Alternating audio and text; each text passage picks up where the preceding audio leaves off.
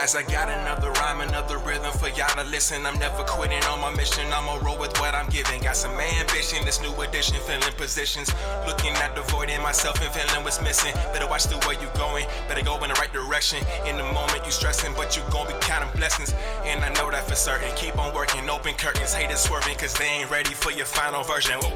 I'm never gonna give up, give up. Fall down, I just gotta get up, get up. You're listening to the Tom Ficklin Show on WNHHLP 103.5 FM, your home for community radio. Hey, hey, good morning, good people. Thank you for joining us. I recognize that you could be anywhere in the world, but you chose to spend some time with us. And um, I want to thank Tom Ficklin for this opportunity for guest hosting uh, and getting some word out on these uh, community impactful conversations. Before we begin, though, and I invite my and recognize uh, my esteemed colleague and guest. Just want to give out a few words for the week since we're starting out. I hope this new week breathes new life into you. I hope the weight on your shoulders feels like less of a burden and more of a blessing. I hope you spend less time looking in your rear view and more time watching the road ahead. I hope you find joy.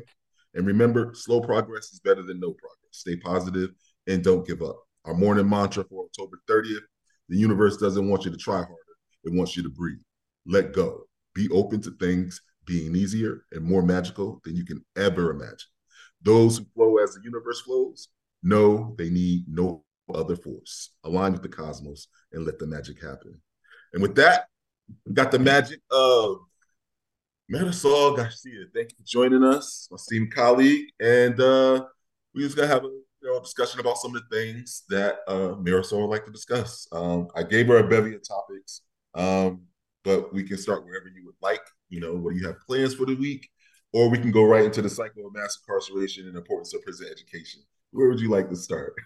Well, let's start with the mass incarceration and prison education, as okay. that's the platform that I am actually following in the tomorrow at a conference with Unified District One. I'm actually on a panel on the importance of prison education from the GED perspective, even though I didn't obtain my education, my GED uh, in the prison, I obtained, you know, my college degrees through the prison where it started. Um, I'm speaking on the success and, you know, the potential of what that looks like. But I'm also speaking, not speaking, I'm attending the Prison Higher Education Conference in Atlanta in a few weeks, actually less than two weeks. Um, so I think mass incarceration and prison education is very forefront on my mind right now and what that looks like. So I know recently I happened to be listening to several colleagues talk about, you know, the second chance Pell and mm-hmm. what that now looks like for everyone. And I think what's really not given enough credence eh, or even attention or spotlight is the fresh start possibilities with the Department of Education and what that looks like for people when they're in prison. Um, I've been very fortunate to be in communication with Terrell, who is the director of the FICGN network, which is a organization that helps those who have achieved higher education to plug into prof- a professional network that you know we've gotten the education we should be able to have the means to get paid for the same level of education that our brethren who have not been impacted by mass incarceration. And you know we've had open dialogue where there has been difficulty. You know, we know that when you've been incarcerated and you went to school, whether it's a vocational or college classes, you know, once you go to prison, your avenues of being able to communicate with the outside world has been minimized or completely mm-hmm. destroyed. So a lot of people come into prison and their student loans go into default because they have no ability to communicate or the Department of Education and the federal government tends to just forget about us. And they say well you know you didn't contact us things fall through the crack. And the department of corrections does not provide the appropriate support or means you know because as we know there is no technological advance in the department of corrections here in connecticut. They've made headway. But again it's very minimal. It is always safety and security first at the expense of the incarcerated population. And that is definitely unfair. So we've been making inroads with having open discussion of what that looks like, of doing something that is a little more, the onus is on the Department of Corrections and Department of Education to make more of an effort where you know, we already have socioeconomic impact leaving prison. Let's not make let's not impact it and let's not make it more tenfold with coming out with debt that we could have avoided because of the fact that we're incarcerated. I think people don't think about that, or they they're like, "You you're a criminal. You're doing time. I don't care." Um, I, I, think a, a, couple of things. I, I, mm-hmm. I agree with you on not wanting to exacerbate a person's situation that's coming out and trying to make a fresh start of it because you already have collateral consequences and kind of a mm-hmm. scarlet letter on you. Um, that goes along with educational debt. That goes along mm-hmm. with say you get your inheritance from a auntie or a grandmother or father or whoever, and the state going after that inheritance as you try to make way a new way for yourself in life.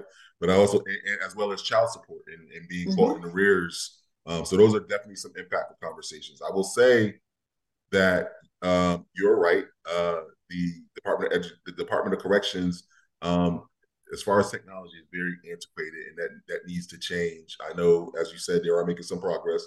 I, mm-hmm. I, I would go with the vein that slow progress is better than no progress, but there definitely needs to be some changes um, while keeping all stakeholders involved satisfied to a certain degree. And we know Department of Corrections first at uh first um can't think of the word I'm looking for, but their their their first most important item on their agenda always safety and security, um, both for victims, for uh, inmates, as well as for staff and DOC. So very well, well aware how that partnership works. Earl, I have to. The only thing I will turn around and say in something you just said and about mm-hmm. no progress versus slow progress. Here's where my difficulty lies with that statement. And normally, as being a woman and being someone who has been through personally traumatic relationships on a personal note, but also because of mass incarceration, mm-hmm.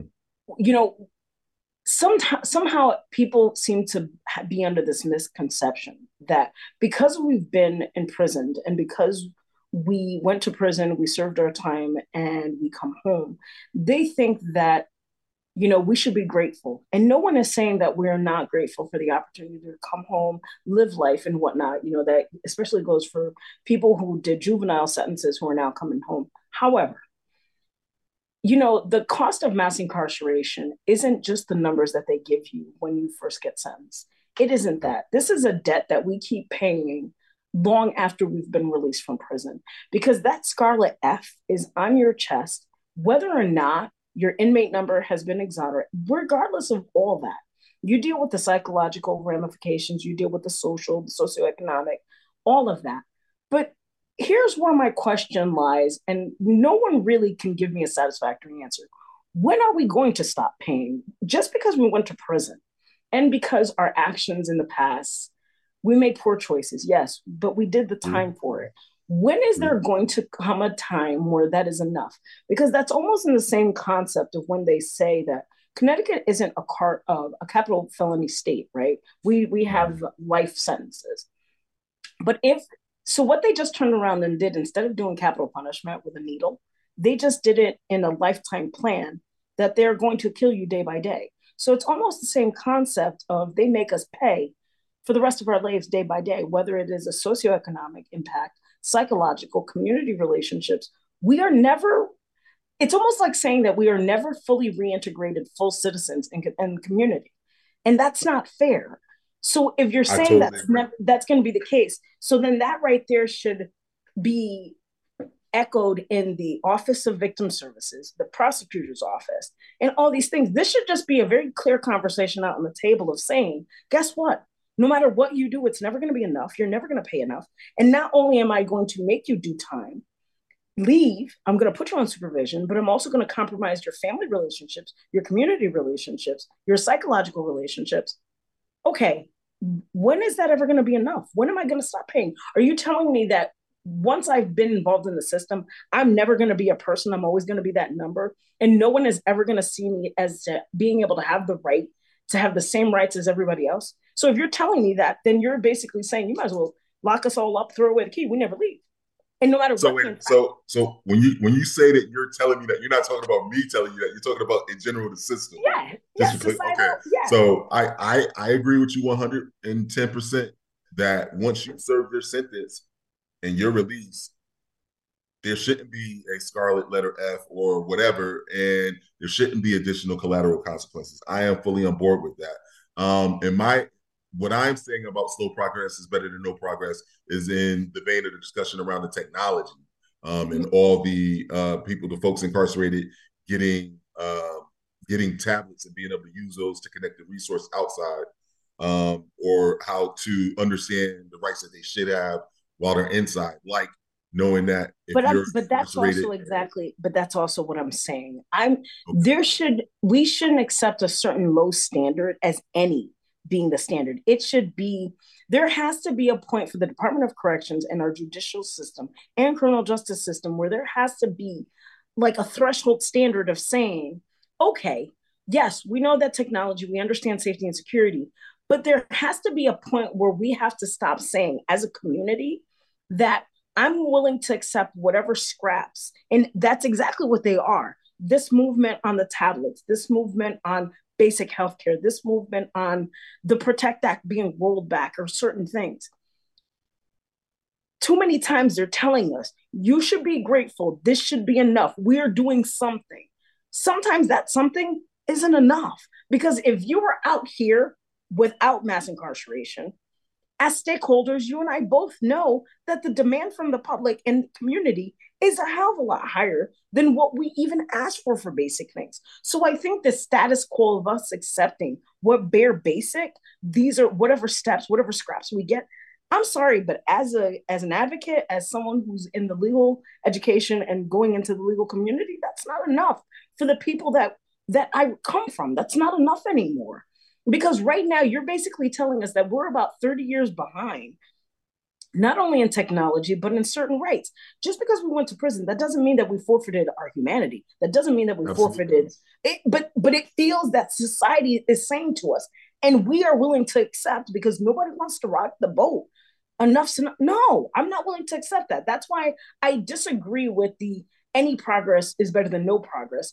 We are beyond the point of making this should be a standard plate. This about the tablets, that's a standard plate. Certain things about education, they know we're in prison. It's not like it's a secret. The state knows when it comes time to get an IRS default lien, they know exactly where you are, whether it's the state or the federal.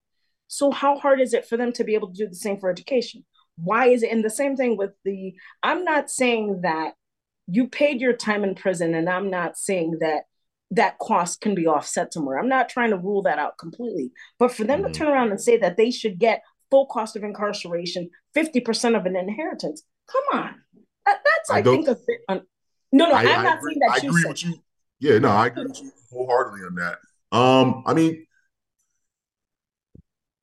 I, I I agree with you as well in, in, the aspect of talking about accepting crumbs and and I but I still believe wholeheartedly that in order to you do need to accept the fact currently the state that we live in is a land of steady habits. And in order to turn that ship in a different direction, shift the paradigm, it takes a lot of work. I mean, you're talking about a state that at one point individuals who are on probation could vote, but individuals who are on parole couldn't vote. And you're talking about that lasting for almost over 20, 30 years until recently when myself, yourself, and, individuals like James Jeter and you know the Full Citizenship Coalition, all these different folks came to the table and said this makes absolutely no sense.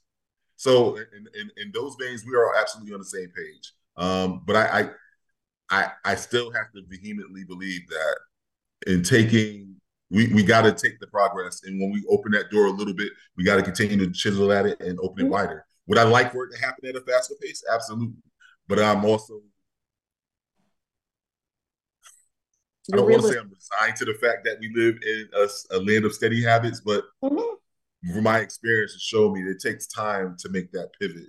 But as you were talking about education and, and all that and, and, the importance of it and that stuff, um, I want to talk. Um, if you could talk a little bit about you and your journey in graduating from Trinity, your fellowship, your current fellowship, um, being an L1 student, and how you kind of got there, if you don't mind. Oh, absolutely. So I started my, so I came home in 2019. And when I went into prison, you know, I had a couple of college credits.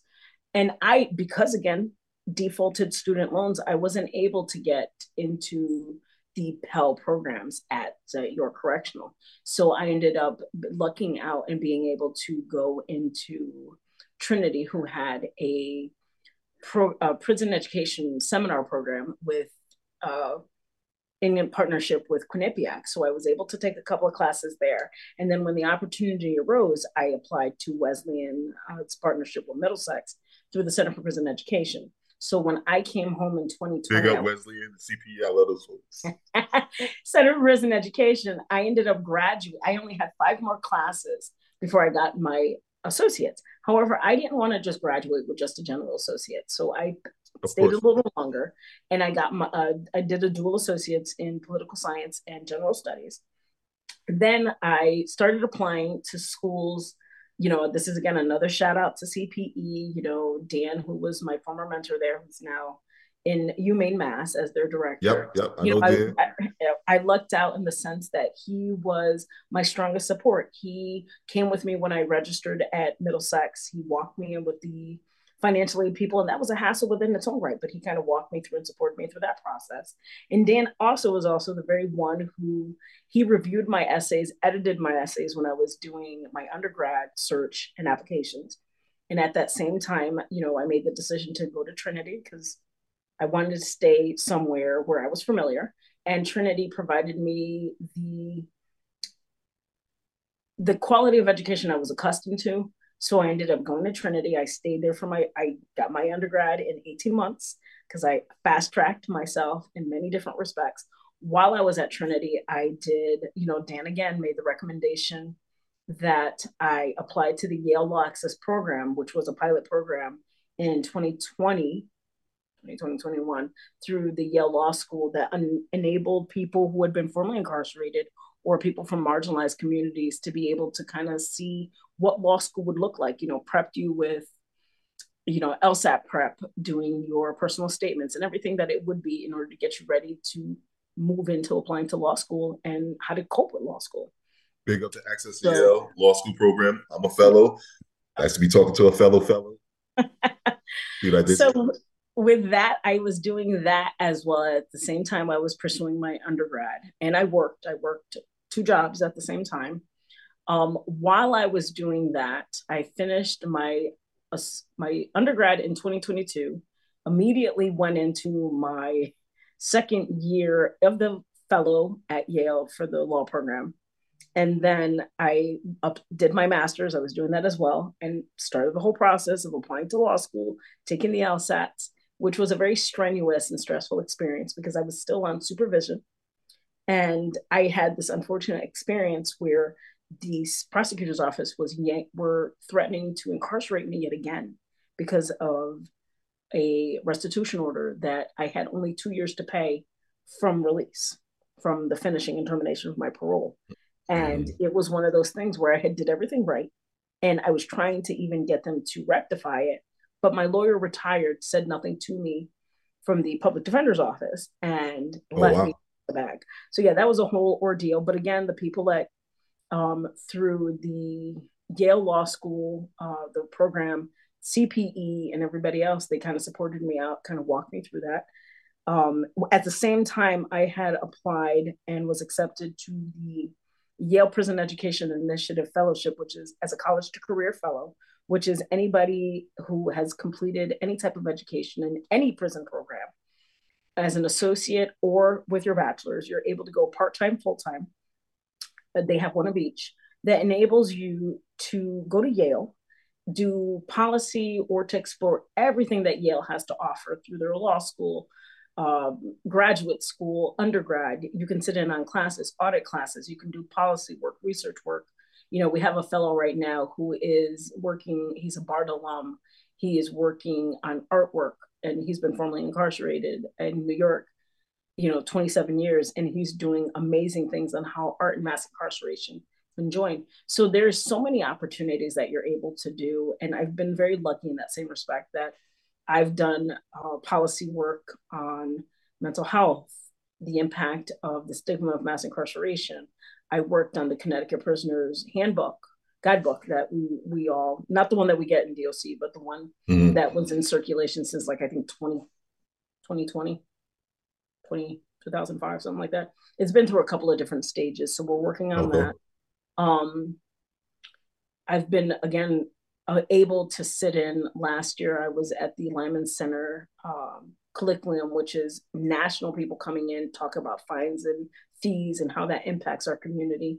I've made it a point, and I utilize the fellowship in order to be able to jump into any type of policy work that deals with our community.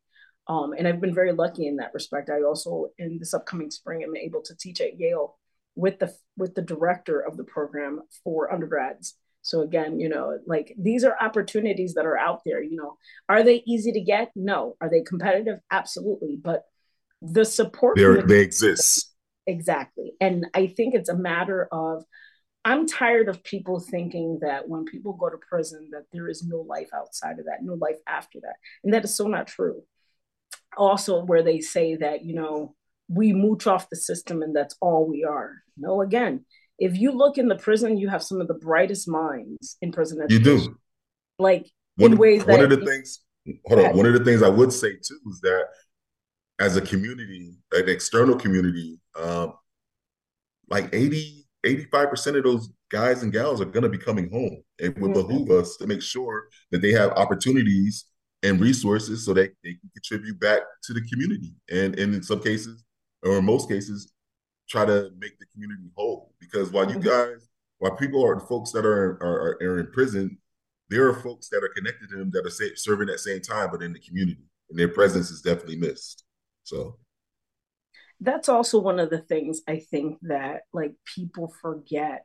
You know, people think that when people go to prison that they, you know, they they disappear. And understand a lot of people deal with that type of abandonment from family, friends, you know, because it's very easy when you're not in someone's face day to day and how hard it is with maintaining communication, especially when we know how DOC has been, especially at the height of COVID and even after the fact, prior to COVID. There, it's not easy. Facilities are on lockdown. There are so many different things going on, but they are coming home. And also a big reminder that people need to remember the kids, the juveniles that were incarcerated during the 80s, 90s, and 2000s who were given 30, 40, 50 year sentences, you know, due to criminal justice reform that we've done, as well as second chance that Connecticut has had, they're coming home. And I think we have done a very piss poor job in providing the support that they need, not only with reentry services, you know, they're there, but again, as it is with funding, we have to fight for every little bit of money that we get. You know, we've, you know, you and I have had this conversation at the New Haven Roundtable.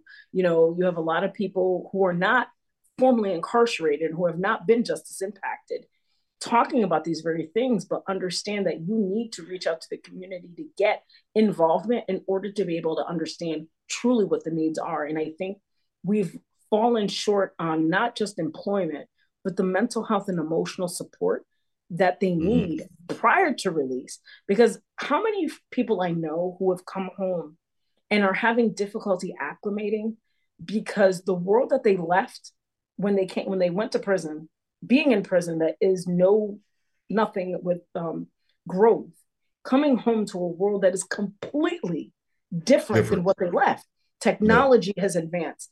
Family has come and gone past. Friends have come and gone you know you're asking them to normalize and they don't even know what it is to be normal because their normal is not there anymore they don't have that support I'll, say this too um and what you when you when you bring up the point and i got two more minutes and there's one more mm-hmm. question i want to get uh, your input on um is that you're talking about people that were in prison as juveniles and they're coming out to a whole different world and in some cases while their body might have grown their mental mind state might still be that 15, 16, 17, 18, 19 year old person. And they're coming back in the world with a full grown body, but they're still kind of where they were at when they were in prison.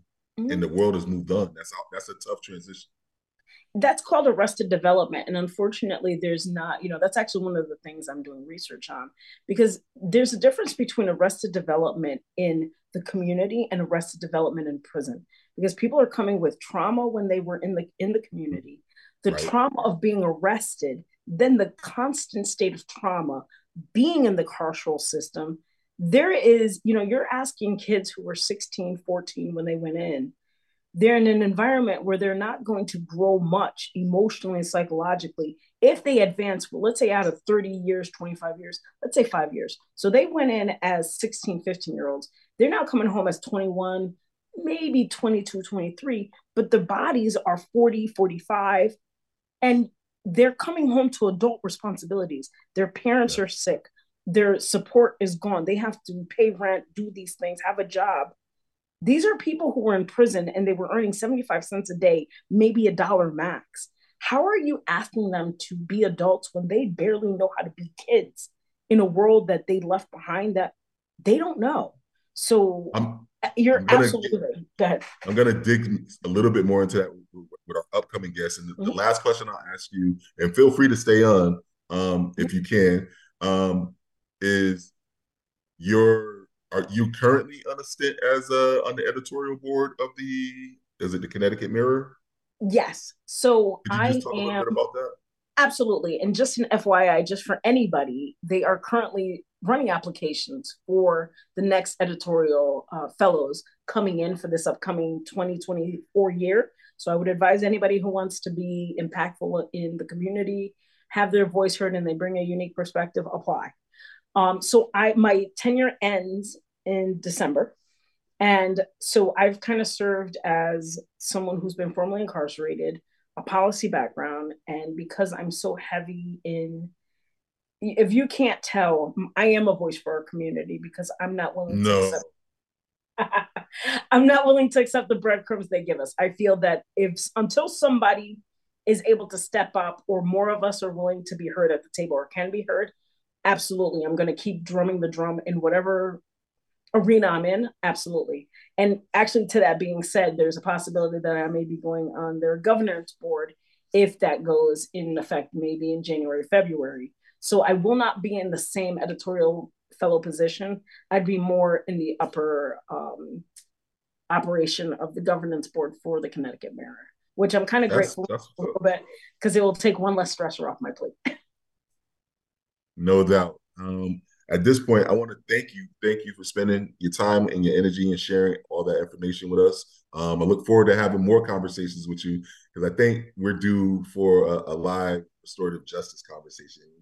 We, we definitely going to touch on that. Um, right now, I would like to bring up my esteemed colleague, uh, Christine McFarland, um, Community Life Solutions, uh, as well as Bridgeport's Family First uh, with the Mayor's Initiative for Reentry Affairs. Um, Christine, you want to tell us a little bit about yourself and we'll get into some questions and, and the great work that you're doing in the community as well. Hi, good morning, everyone. Yes, my name is Christine McFarland, and um, I am with Community Life Solutions, um, which is an evidence based model that's working with children um, with extreme trauma. And Bridgeport Family First fits right in because we are focusing on children with um, parents or family members um, who are incarcerated and how that impact the family and how that impacts the child overall. So I would say I'm a restorative service specialist. And mm-hmm. my job is to pretty much just identify all of the areas and gamuts of a family that may cause um, some level of trauma to the child and thinking of how we could um, prevent the child from having more trauma that happens over the years by having a missing parent, by parents not um, having the support that they need, which is housing and um, substance abuse um, treatment and all of the things that a family needs in order to be one um, strong unit.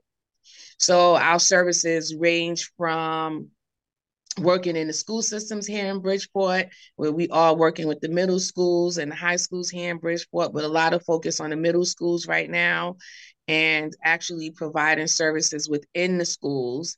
Um, and our program is called Reset Program. Our Reset Program is an evidence based model that was created by myself and Sacred Heart. And together we are collecting data and we're doing everything that we can do to see how uh, a, co- a collaborative um, set of work could actually improve the overall mental health of the child and the family as a whole. we want to see more family togetherness. We don't want to see any separation of the family any further due to incarceration. We want this to be more of a positive, restorative model versus, you know, dad is returned from prison. He comes with out with no job, not able to contribute to the family. How can we get him on his feet right away?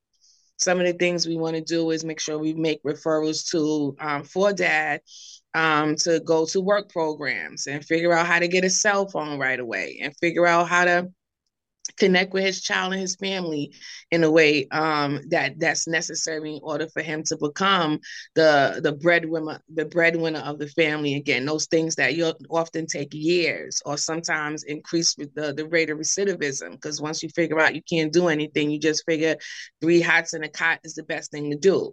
But we want him to understand that we have those services here in bridgeport that could actually help him restore faster quicker um not that we can do it alone he has to he has to want it.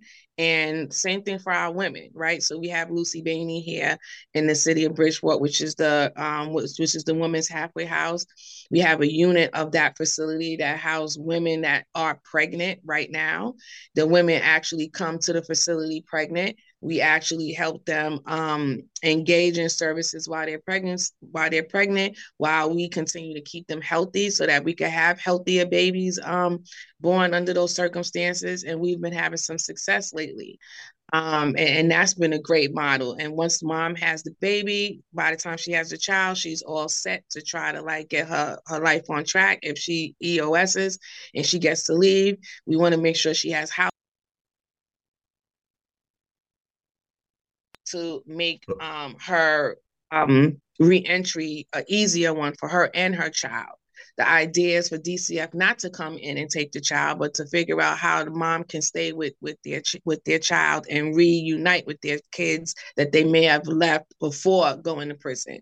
So we do um, reunification visits. There's been um, I, just, I, I was just about to ask you about that. Um, yeah. Reunification is a, is a big portion of what you do in your partnership um, with the city of Bridgeport and the Mayor's Initiative for Reentry Affairs, myself and uh, our Bridgeport's Family First program.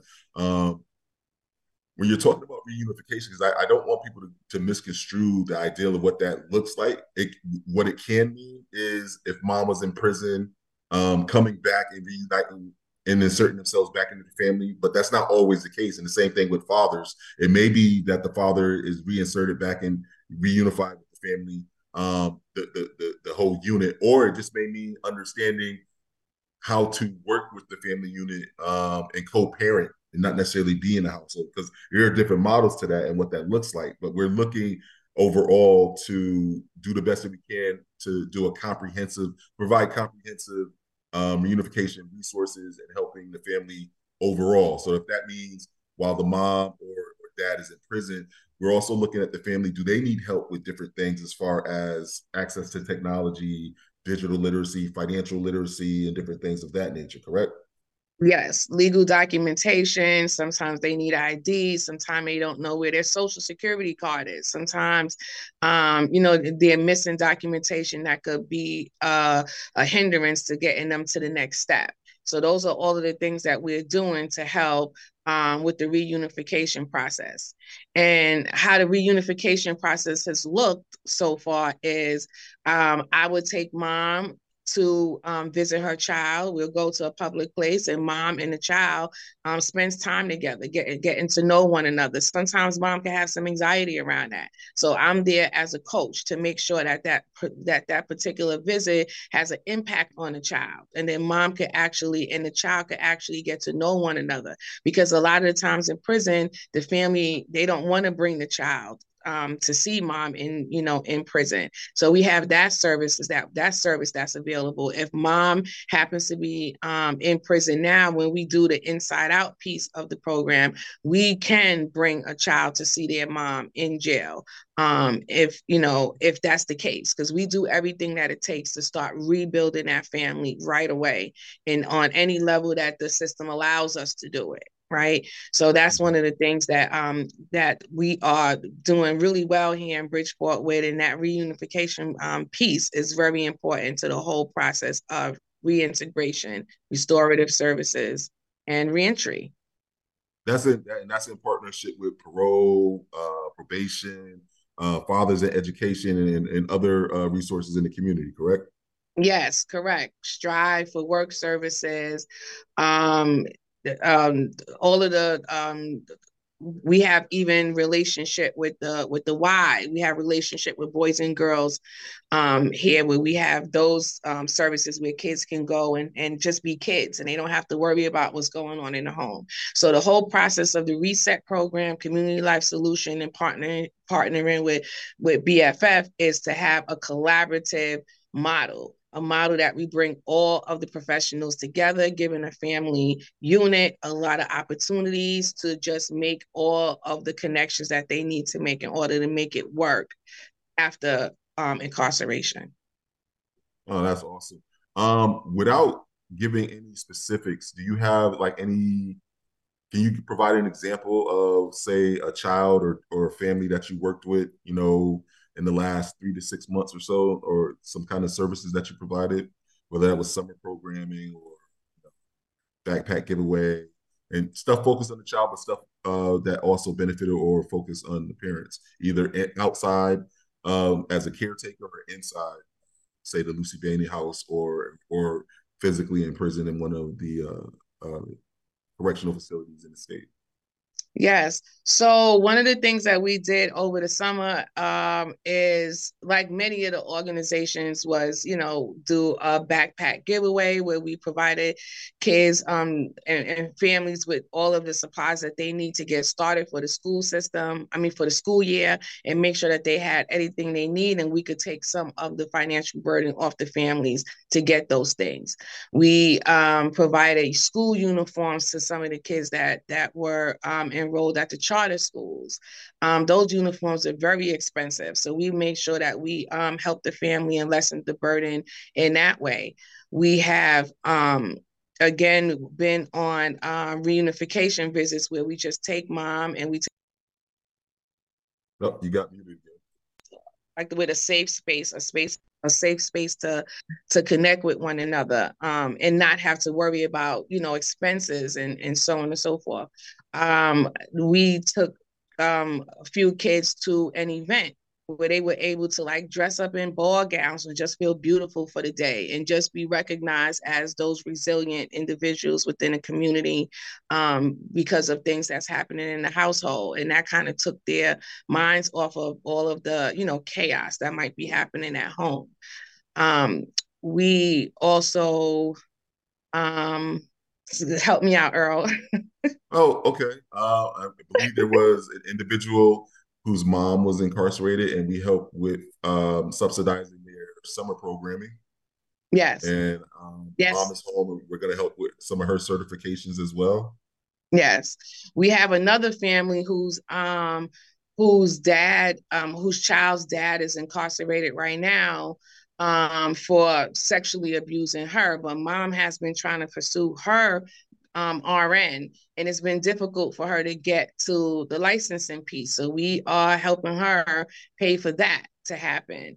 Um, we have um, it's during the Christmas holidays, we make sure that we um, provide the families with gifts so that they don't have to have that financial burden on them. But the family, but the um, individuals can actually go to their families and say, "Hey, here's a Christmas gift from me to you." Um, so what those are some of the things that cause, um, you know, our substance abuse um, clients to kind of relapse because that level of stress is often, stress. Um, yeah, stress in the holidays. It's not a it's not a good time for a lot of our individuals. So we try to make sure that we provide them with meals and we do family style dinners with them. Um, and you know, so we've done a lot of work here, and um, you know, in a in in the way that's necessary in order for us to just normalize things for for these individuals. So, a couple things I want to get back to. You said you had taken uh, some of the participants to a program. You want to enlighten the audience as to what that program was dealing with? Oh, with the award? Yeah, with the award. Oh, okay, yeah. So I had gotten the Community Advocates um, of the Year award, um, which that award pretty much um, highlights the fact that I've done so much work in the community from um, working with kids with with trauma, working with family with trauma, connecting families and children with um, all of the services that they need, all the restorative services that they need to get from one space to another. Um, and I was actually provided with that award. So um so i invited you know a lot of my kids and families to come and during that time i just gave you know i did a speech where i highlighted everybody's resilience and I just gave everybody, you know, um, their accolades right there because without them, you know, I wouldn't be able to do the work that I do. And it was really a nice event, and I think it was uh, uh it was very very warming, and you know, the family really loved seeing their kids, like I said, dressed up in beautiful gowns, and and we just had a great time. That's amazing. That's awesome. And then for the last couple minutes, um, two things, if you could enlighten the folks in our audience. Um, one, I would ask if you could just let the folks know, you know, you're not out here just doing this out of the kindness of your heart, which you are, but you are also uh, accredited. You have credentials to be doing what you're doing. You're a professional. So if you could just share some of that with us as yeah. well, um, your, what your credentials are, and if um, and if you could just uh, expand a little bit about Reset. I'm not sure if that covers your Saturday Academy, but I'd like to definitely hear more about what that entails with your Saturday Academy as well. Okay, so Saturday Academy is a group mentoring that we bring those same kids that we identified in the school systems throughout the throughout the school week, and we bring them together in a trauma informed environment, and we provide them with scholastic um, supports you know if they're not doing well in particular classes we we provide tutoring to them. Um, we provide um, stem um, activities that kind of helps them learn how to um, manage their irregularity um, and trauma and any anxiety and we bring them into this environment on saturdays giving the family a break yeah emotion regulation right? And and also giving the family a respite giving the family a break right from from each other but then providing the family with the accountability piece that says hey we um, provided this level of support to the child academically emotionally socially and we need you to make sure that on sunday night you and you remember to to talk about these things with him or her. So when she goes to school on monday she's in a better place right? So reset is that that's the reset model. Is about being able to reset these kids and get them in a place where they can feel like okay i didn't do so well last week I can do better this week, right? So we provide, we continue to provide those type of services to our kids and give them the opportunities to see that they can actually make change for themselves through just being engaged and involved, I think we'll get a, a, a great, a better set of kids as we move forward, right? Because these kids in middle school, the last time they were in school together, they were like in second and third grade, and then suddenly they're fifth graders now, right? So that's been a really a tough time for these kids. So we want to recognize that and, and, and make sure that we hone in on how to improve things for those kids. So that's the model for reset. You could take a look at the model. You could take a look at the model more by going to resetcls.org and you'll mm-hmm. see more about the model. And as far uh, as education, oh, sorry, guys. No, no, yeah. Oh, and as far as education, I received my master's degree from Yeshiva University out of New York City. And um, by um, and since then, I, I, spent a whole lot of time working with adults with developmental disabilities and um, adults with autism uh, and children with autism. So besides that work, I'm also um, also run a program for juvenile probation, which those kids, if we wrap those services around those particular kids as well, we could reduce recidivism and we could reduce the amount of youth that's going into the adult population as far as prison. So I do run a gamut of program, but when you take a look at it, it's a collaborative model. The model all, you know, makes sense all around the board. And you have your and correct me, uh, licensed clinical social worker or master social. I, I don't want to mix it up. I want to get it correct. Licensed clinical social worker. Awesome. All yes. right. Girl, can I Thank say? You. May I Absolutely. Jump, chime in. So first, let me commend you on the work that you do. Uh, one, because you are hitting not only families, but juveniles, which is important.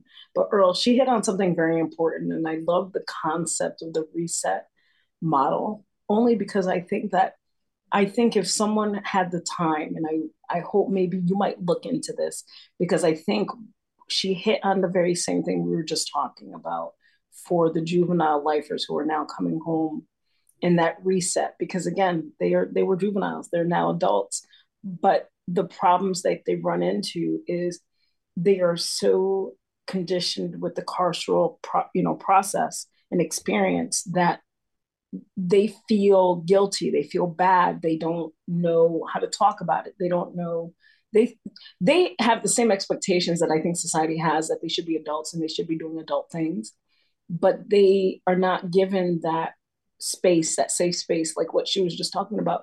Reset the button you know you had a bad week last week you had a bad whatever. And i'm not saying you know we're, we're talking about adults here but let's be fair Visit, let's look at the lens exactly. So let's look at the lens. And i i hope you know i don't know ma'am if you'd be open to a collaborative maybe doing um some maybe for us to talk or maybe if we can kind of get, put together a group that might actually look at some type of support program or program like this for adults that can actually be maybe implemented in not only Connecticut but other places because I think you are onto a great idea for, Thank you. I look forward to connecting like, you guys. Trust yeah, me. Like, I'll, I, I will really, connect you guys. Mhm.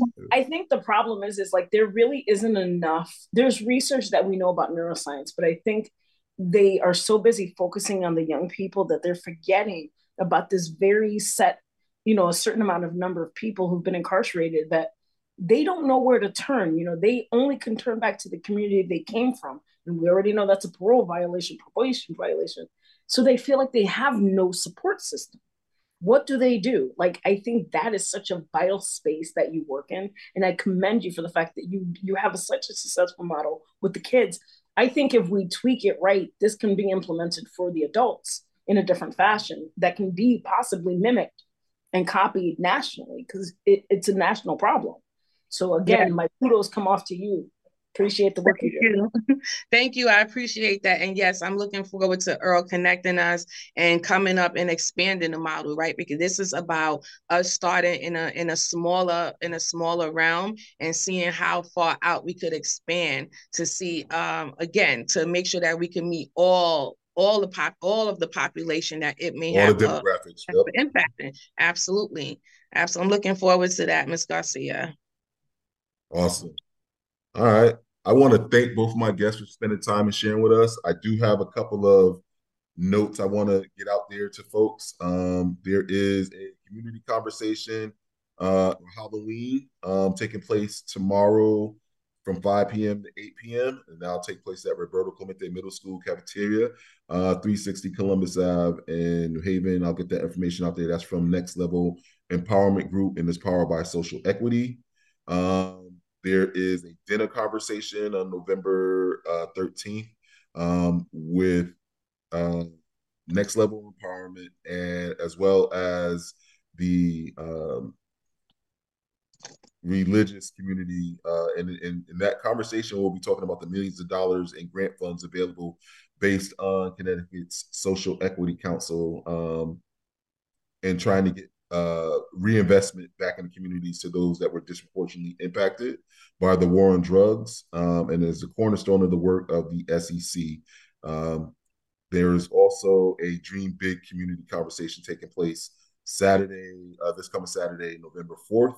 And we'll also get that information out there. There's a breakfast. And at all of these events, um, I believe there's food served. And then there's also door prizes where individuals can possibly win a 65 inch TV. And that is also hosted by uh, Next Level Empowerment.